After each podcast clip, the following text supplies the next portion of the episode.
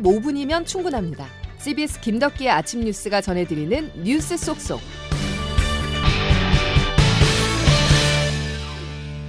여러분 안녕하십니까? 3월 20일 김덕기 아침 뉴스입니다. 교통카드를 사용할 때마다 나던 마스크 착용 안내 음성이 오늘부터 사라집니다. 버스나 지하철 등 대중교통수단에 적용을 했던 마스크 착용 의무가 권고로 전환됐는데요. 시민들은 대체로 환영하면서도 마스크를 계속 쓰겠다는 의견이 많았습니다. 첫 소식 임민정 기자입니다. 3월 20일부터 버스와 지하철 등 대중교통수단 전체에 대한 마스크 착용 의무는 전면 해제됩니다. 오늘부터 버스, 지하철, 택시 등 대중교통수단에서 답답한 마스크를 벗을 수 있게 됐습니다. 시민들은 마스크 의무 해제에 일상 회복이 기대된다는 반응을 보였습니다. 쓰고 다니면 숨 쉬는데 불편한 것도 있고 날씨도 이제 좀 풀리고 더워지다 보니까 마스크를 안 쓰는 게 확실히 더 편한 것 같아요. 코로나라는 게 같이 가야 하는 거지 이제 예전처럼 철저하게 관리를 하게 해서 될 문제는 아니라고 생각을 하고 하지만 사람들이 밀집한 대중교통에선 마스크를 벗는 것이 우려된다는 시민도 있었습니다. 지하철 탔는데 출근 퇴근 시간이어서 사람이 되게 많았거든요. 근데 기침을 엄청 많이 하시더라고요. 아직은 조금 대중교통은 안 벗는 게 낫지 않을까. 다만 정부는 60세 이상 고령층과 기저질환자, 면역 저하자 등 고위험군에게는 마스크를 써달라고 권고했습니다. CBS 뉴스 임민정입니다. 대중교통에서 이제 마스크를 꼭 쓰지 않아도 되지만 병원과 약국 등 의료기관에서는 여전히 착용 의무가 유지됩니다. 헷갈릴 수 있기 때문에 다시 한번 말씀드리면 오늘부터 마스크 착용 의무가 전면 해제되는 실내는 버스, 지하철, 택시, 비행기 등 대중교통입니다. 이와 함께 마트와 역사 등 대형 시설한 개방형 약국도 마스크 착용이 자율합니다. 다만 정부는 60세 이상 고령층이나 기저질환자 등 고위험군은 마스크를 가급적 써달라고 당부했습니다.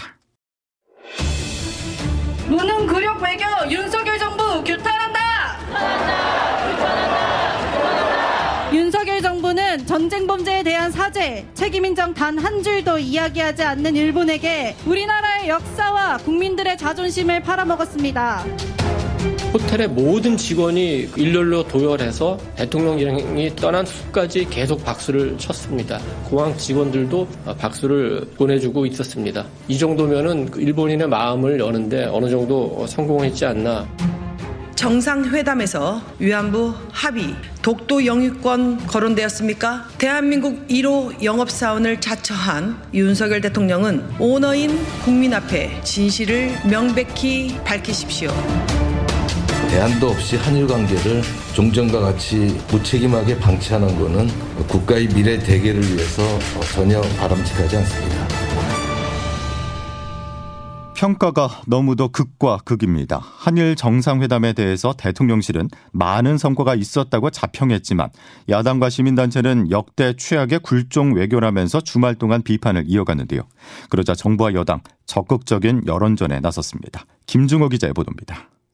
한국 정부가 한일 관계에서 상대적으로 유리한 위치가 됐고 한미일 관계 이도훈 대통령실 대변인이 평가한 윤석열 대통령 방일의 가장 큰 성과입니다. 윤 대통령 방일에 대해 야권과 시민단체를 중심으로 굴종 외교 비난이 거세지자 대통령실이 성과 알리기에 직접 총대를 메고 나선 것입니다. 거센 비난 여론에 대해서는 역사의 큰 흐름이나 국제 질서의 큰 판을 읽지 못하고 너무 지엽적 문제를 제기하거나 과도한 용어로 정치 쟁점으로 만들려 하는 것 아닌지 국민들이 우려한다고 반박했습니다. 일본의 강제징용 관련 사과나 후속 조치가 전혀 없었던 점에 대해서는 후속 조치를 기대한다는 말이 전부였습니다.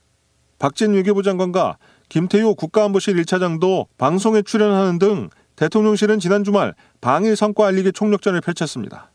야당의 반응은 여전히 싸늘합니다. 이모경 더불어민주당 대변인입니다. 기껏 만찬에서 폭탄주 말아 마시며 기시다 총리가 일본 정치권에서 술이 가장 센 것 아니냐고 묻는 것이 정상 외교입니까? 강제징용 관련 유감 표명이나 전범 기업들의 미래기금 참여 등 기시다 총리가 우리의 통큰 양보에 얼마나 화답할지가 향후 여론 향배에 영향을 미칠 전망입니다. CBS 뉴스 김주호입니다. 대통령실은 큰 성공이었다는 점을 부각시켰지만 냉정하게 살펴보면 일본이 양보한 내용은 아직까지 거의 없는 게 사실인데요. 한일 관계 회복에 첫 단추를 끼운 이후 지금부터 윤석열 정부가 넘어야 할 과제 만만치가 않습니다. 조태인 기자입니다. 윤석열 대통령이 국내 비판 여론에도 제3자 변제안을 내놓으면서 기대했던 건 일본의 성의 있는 화답이었습니다. 하지만 일본에서 내놓은 반응은 위안부 합의안 문제, 후쿠시마 오염수 방류 문제까지 거침없는 요구들입니다. 정상간 회담에서 기시다 후미오 일본 총리가 윤 대통령에게 한일 위안부 합의 이행을 요구했다는 내용이 일본 언론을 통해 보도됐는데 우리 정부는 정상간 대화를 공개할 수 없다는 입장을 밝히면서 거론 가능성을 배제할 수 없는 상황입니다. 또 스가 요시히데 전 총리는 윤 대통령을 접견하면서 후쿠시마 원전 오염수 방류 문제와 관련한 이해를 구하기도 한 것으로 전해집니다. 오염수의 안정성과 관련해 국제 원자력 기구 IAEA의 종합 보고서가 발표되기도 전부터 우리 정부에 압박을 가하는 모습입니다. 우리 정부는 후쿠시마 원전 오염수 문제와 관련해선 어떤 논의가 있었는지 공개하는 것은 적절치 않지만 과학적으로 안전하다고 확인되지 않으면 받아들일 수 없다고 해명했습니다. 일본 정치인들의 이 같은 요구가 일본 국내 정치용이란 분석도 나오고 있지만 양국 간 민감한 현안들에 대해 일본 정부의 협력을 기대하는 우리와 달리 또 다른 청구서를 계속 제기할 수 있다는 우려가 나옵니다. CBS 뉴스 조태임입니다. 한미일 삼각공조 체제 내실을 북한이 시험하려는 것일까요? 북한이 어제 미사일을 동해로 또 쐈습니다. 사흘 만에 이어진 무력 도발인데요. 현재 한반도에서는 한국과 미국의 연합훈련이 진행되고 있습니다.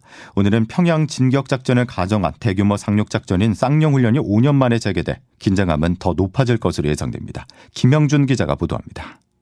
북한의 탄도미사일 발사가 우리 군 레이더에 탐지된 건 일요일인 어제 오전 11시쯤 합동참모본부는 평안북도 동창리에서 쏜 단거리 탄도미사일 한 발이 800여 킬로미터를 날아 동해에 떨어졌다고 밝혔습니다. 동창리에는 북한이 서해 위성 발사장이라고 부르는 미사일 발사장이 있는데 북한은 그동안 여기서 로켓 엔진 시험은 물론 인공위성을 개발한다는 명목으로 미사일을 여러 차례 쐈습니다. 다만 그럴 때 쏘는 미사일은 대부분 준중거리 이상이었는데 어제 쏜 미사일은 단거리라는 점이 눈에 띕니다. 어쨌거나 현재 진행 중인 한미연합훈련, 자유의 방패 연습에 대한 반발 성격이란 점은 변하지 않는데 한미는 전략 폭격기 전개로 맞대응했습니다. 국방부는 어제 한미가 미 공군 B-1B 랜서 전략 폭격기가 한반도에 전개한 가운데 우리 공군 F-35A 스텔스 전투기와 미 공군 F-16 전투기가 함께 연합 공중훈련을 했다고 밝혔습니다. 군 당국은 미리 계획된 훈련이라고 설명했지만 북한 미사일 발사와 시기가 겹치는 바람에 결과적으로는 맞대응이 되는 모양새입니다. 이뿐만 아니라 오늘부터는 포항 일대에서 한미 해군과 해병대가 2018년 이후 5년 만에 쌍용 연합상륙 훈련을 실시하고 이달 말엔 미 해군 항공모함 니미츠함이 부산에 들어옵니다. CBS 뉴스 김영준입니다. 정치권 소식으로 이어가겠습니다. 이번 주 검찰이 더불어민주당 이재명 대표를 불구속 기소할 계획입니다. 이 대표는 피고인 신분으로 공직선거법상 허위사실 공표 혐의와 함께 두 건의 재판을 동시에 받게 됩니다. 보도에 송영훈 기자입니다. 검찰이 이번 주 안에 이재명 대표를 불구속 기소합니다. 혐의는 특정경제범죄 가중처벌법상 배임과 횡령, 이해충돌방지법 위반, 부패방지법 위반 등입니다. 검찰은 대장동 개발 과정에서 이 대표가 민간업자들에게 유리한 사업 구조를 만들어줘 성남도시개발공사에 4,895억 원의 손해를 끼쳤다고 보고 있습니다. 성남FC 의혹과 관련해서도 검찰은 이재명 성남시가 두산건설과 네이버 등으로부터 133억 원 규모의 후원금을 받는 대가로 사업 현안을 해결해줬다고 판단했습니다. 앞서 검찰은 이 같은 내용으로 이 대표에 대한 구속영장을 청구했지만 국회 표결에서 체포동의안이 부결되며 신병 확보에 실패했습니다. 이후 검찰은 보강 수사를 진행하며 기소 시점을 저울질해 왔는데 이번 주 불구속 기소에 나설 것으로 보입니다. 다만 대장동 민간업자 김만배 씨로부터 이 대표와 그 측근들이 약 428억 원을 받기로 했다는 의혹은 일단 기소하지 않을 가능성이 높습니다. 유동규 씨 등이 관련 의혹을 주장하고 있지만 정작 당사자인 김만배 씨가 관련 내용을 부인하고 있어 기소에 어려움을 겪고 있는 상황입니다. CBS 뉴스 송영훈입니다. 지난해 합계 출산율이 0.78명까지 떨어지면서 역대 최저치입니다. 대단히 심각한 상황인데요.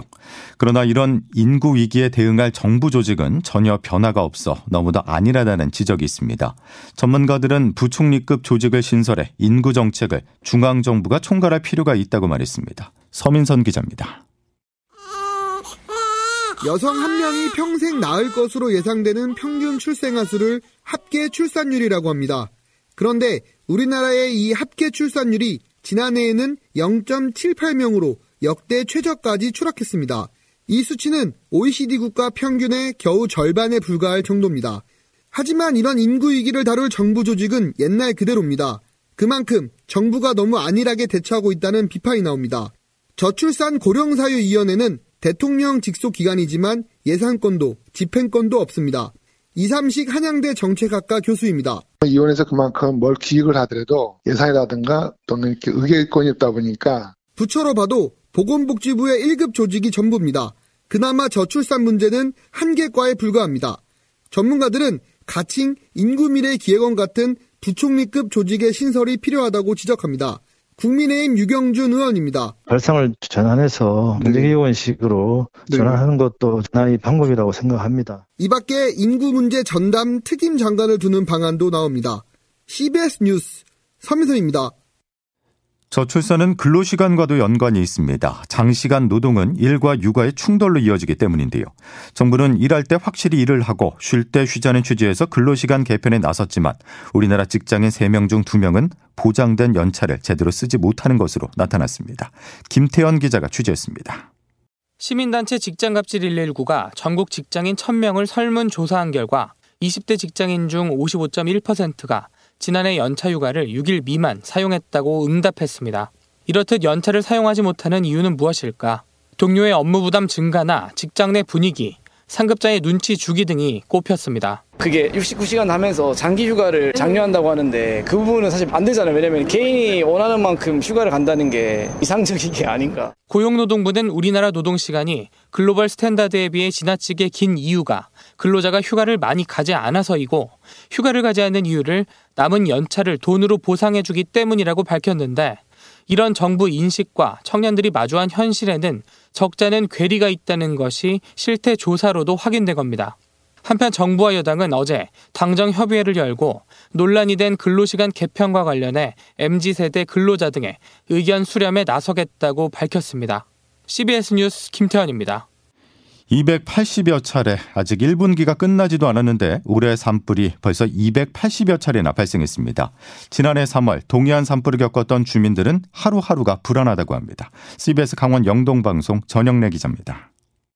주말인 지난 18일 오후 4시 40분쯤 강원 평창군의 한 야산에서 불이 나 산림 15헥타르를 태우고 9시간 만에 진화됐습니다. 같은 날 오후 9시쯤 전남 순천에서도 산불이 발생해 임야 15헥타르가 소실됐습니다. 두 산불 모두 바람을 타고 번지면서 한때 대응 1단계가 발령돼 일부 주민들이 대피하기도 했지만 다행히 인명피해는 없었습니다.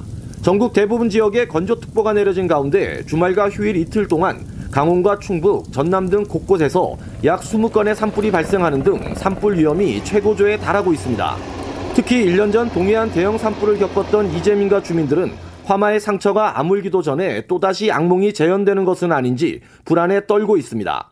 바람이 많이 불고 그러면은 건조하니까는 조심해야 돼 사람들이 너무 무서워. 요새는 이제 주민들이 뭐 불만 보면 겁이 난다 하더라고요. 산림당국에 따르면 올 들어 어제까지 전국에 난 산불은 모두 280여 건으로 같은 기간 지난 10년 평균인 176건의 1.5배가 훌쩍 넘습니다. CBS 뉴스 전영래입니다.